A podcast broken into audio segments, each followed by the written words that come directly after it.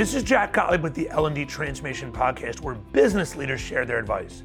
It's five questions in nine minutes because talent development needs to create value and generate results quickly that balance immediate needs and long-term transformation. So let's get to it. In a few sentences, please tell us who you are and what you do. Well, my name is Rahul Karan Sharma, and I'm the Vice President of uh, Collabera Group of Companies based in Washington, D.C. metro area. Excellent what is your primary value and deliverables just overall as a VP there? So my primary uh, value is to ma- build confident uh, individuals and make sure that they are able to be successful in their career. I love that. What would you say the best thing is about being in learning and development today? So with the rapid evaluation of uh, learning technologies happening, I do believe that L&D is right now in the driver's seat, guiding our internal stakeholders and organization towards the thriving in the digital economy. That's a great point. What would you say as a result that kind of shapes in respect of how we need to be thinking about where we are today and how that kind of shapes what a lot of executives say will continue to be dramatic shifts going forward? How do you see things shifting and evolving based on that? Sure. So uh, I have noticed in the past uh, the expectations from L&D professionals was more of a coordinator, and still in some of the organization that exists. But uh, I think we are with the integration of the technologies that is happening. We need to be adaptive to the remote and flexible learning, and there will be an increased emphasis on the outcome, the outcome which can be measured with the organizational results. So more focus on the outcome, training outcome, uh, and the how it uh, impacts the growth of the organization. What's an example of that that you're either quote unquote doing and or driving for now, or in your own organization you want to be able to transform as kind of the that key DNA that you just alluded to, outcome results based, and that means more partnership than just the development itself What's an example of that going on today or that you need to see going forward today in your strategy? Sure. So one of the example is the uh, attrition percentage. So if we are able to reduce the attrition percentage, that definitely will improve the bottom line of the organization. And and two, what we have noticed that the first six months are very critical for any individual, and we need to work together with the business to ensure that they get success early rather than later because yeah. the early success give them the momentum to stay on stick on with the organization.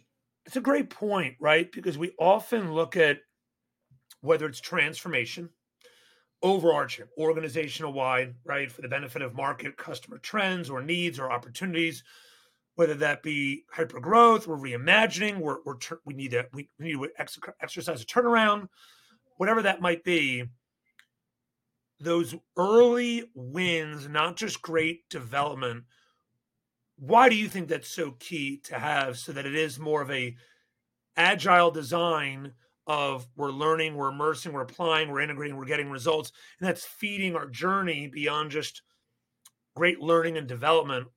Why are those immediate wins and milestones all the way to the impact of the business key to thread throughout? So one of the prime reason is the patience. Uh, the today's generation has very less patience, and when they do not see the success coming in, they just uh, sign off yeah. and they become that those quite uh, employ quite quitters, quitters. So it's very very important for us to build that confidence in them that this role is for them and they can see uh, it successfully. Uh, early wins are important for that perspective. Love that. I love that what strategic guidance advice would you share with other you know learning and development talent development? We're all you know in different kind of pockets and circles. Some it's through hr some it's talent development right? It's a very inclusive but still very focused space. What advice would you share to those that are embarking on this in, in those different verticals? So I would share about the uh, thing that we did during the COVID year. Uh, we were awarded as the uh, best uh, team to work for in the company. And what we did was primarily when we get any request, we get the request from leaders. and we just execute the programs based on the request from the leaders. We did a 360 degree approach. Uh, we connected with the learners, we connected with the leaders, and we try to we build a program which is uh, aligning the needs of both the audience, and that became a very successful program.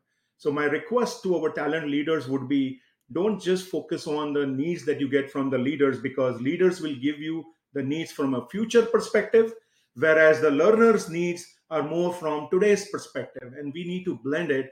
Otherwise it will not be as meaningful as it should be.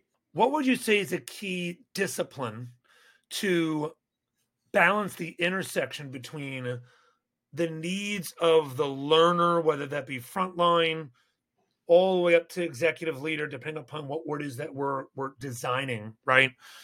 What is key by which to manage the intersection of those that are today and the leaders that are kind of driving that for those folks tomorrow? How does one like operationalize that from your perspective? So one is the regular connect.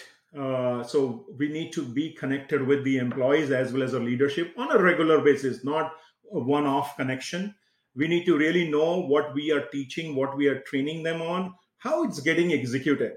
Because most of us we are not from the field. We are from the l&d fraternity. And it is so important for us to know what is working and what is not. So my recommendation would be to stay connected with our learners as well as as leaders to know the uh, aspect from both the worlds. So i hear you saying is we, we need where strategy capability deliverables, priorities, and immediate needs of the business. So, strategy being long term, whatever that means, capability sits in between. And then here's our deliverables. And we need to create very intentional, I'm hearing you say, tell me if I'm right, pragmatic conversations that are helping to centralize all of that. So, it's not, we're talking about the learning programs, we're talking about the learning journey, we're talking about competency modeling, we're talking about their development plan.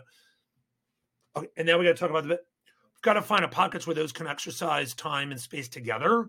So it really helps to enrich a value chain versus just a workflow of learning, development, and readiness to how are we driving the business so that there's some central moments consistently, but smartly, not all the time, but not infrequent, that can help kind of be a magnet. I'm hearing you say, kind of a thread.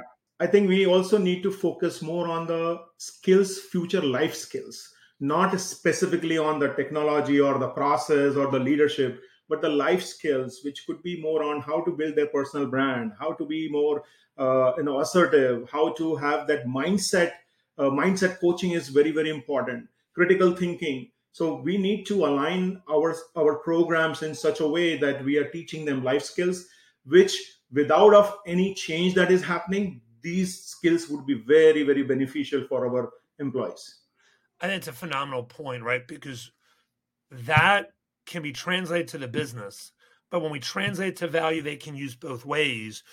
We're engaging a, a workforce and human beings that uh, overarching, especially over the past few years, but this is just wholly important no matter what.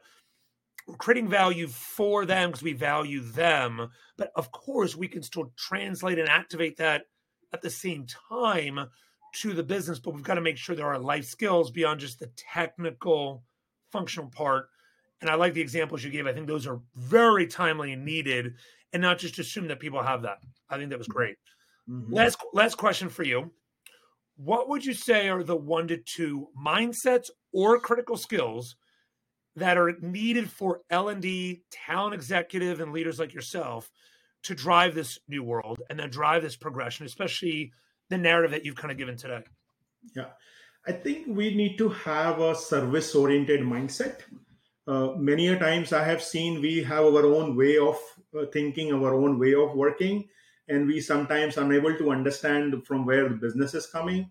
I need, I, I would say that we need to be more listener rather than be prepared to give answers uh, and think through and then go back to our business stakeholders with a plan of action rather than saying no this cannot be done or this is too time consuming or this is very expensive so that would be one thing i would say that we need to be more in a service oriented we are in a service oriented uh, a business or you know um, a team where customer service is the most important uh, Love that. and the and the mindset has to be more solution oriented yes if my client would be having a solution, probably they would not come to me. So they are coming to us with a problem for which they don't have a solution. And I should not be creating problems for them, uh, creating nuances for them. I should be creating solution for them.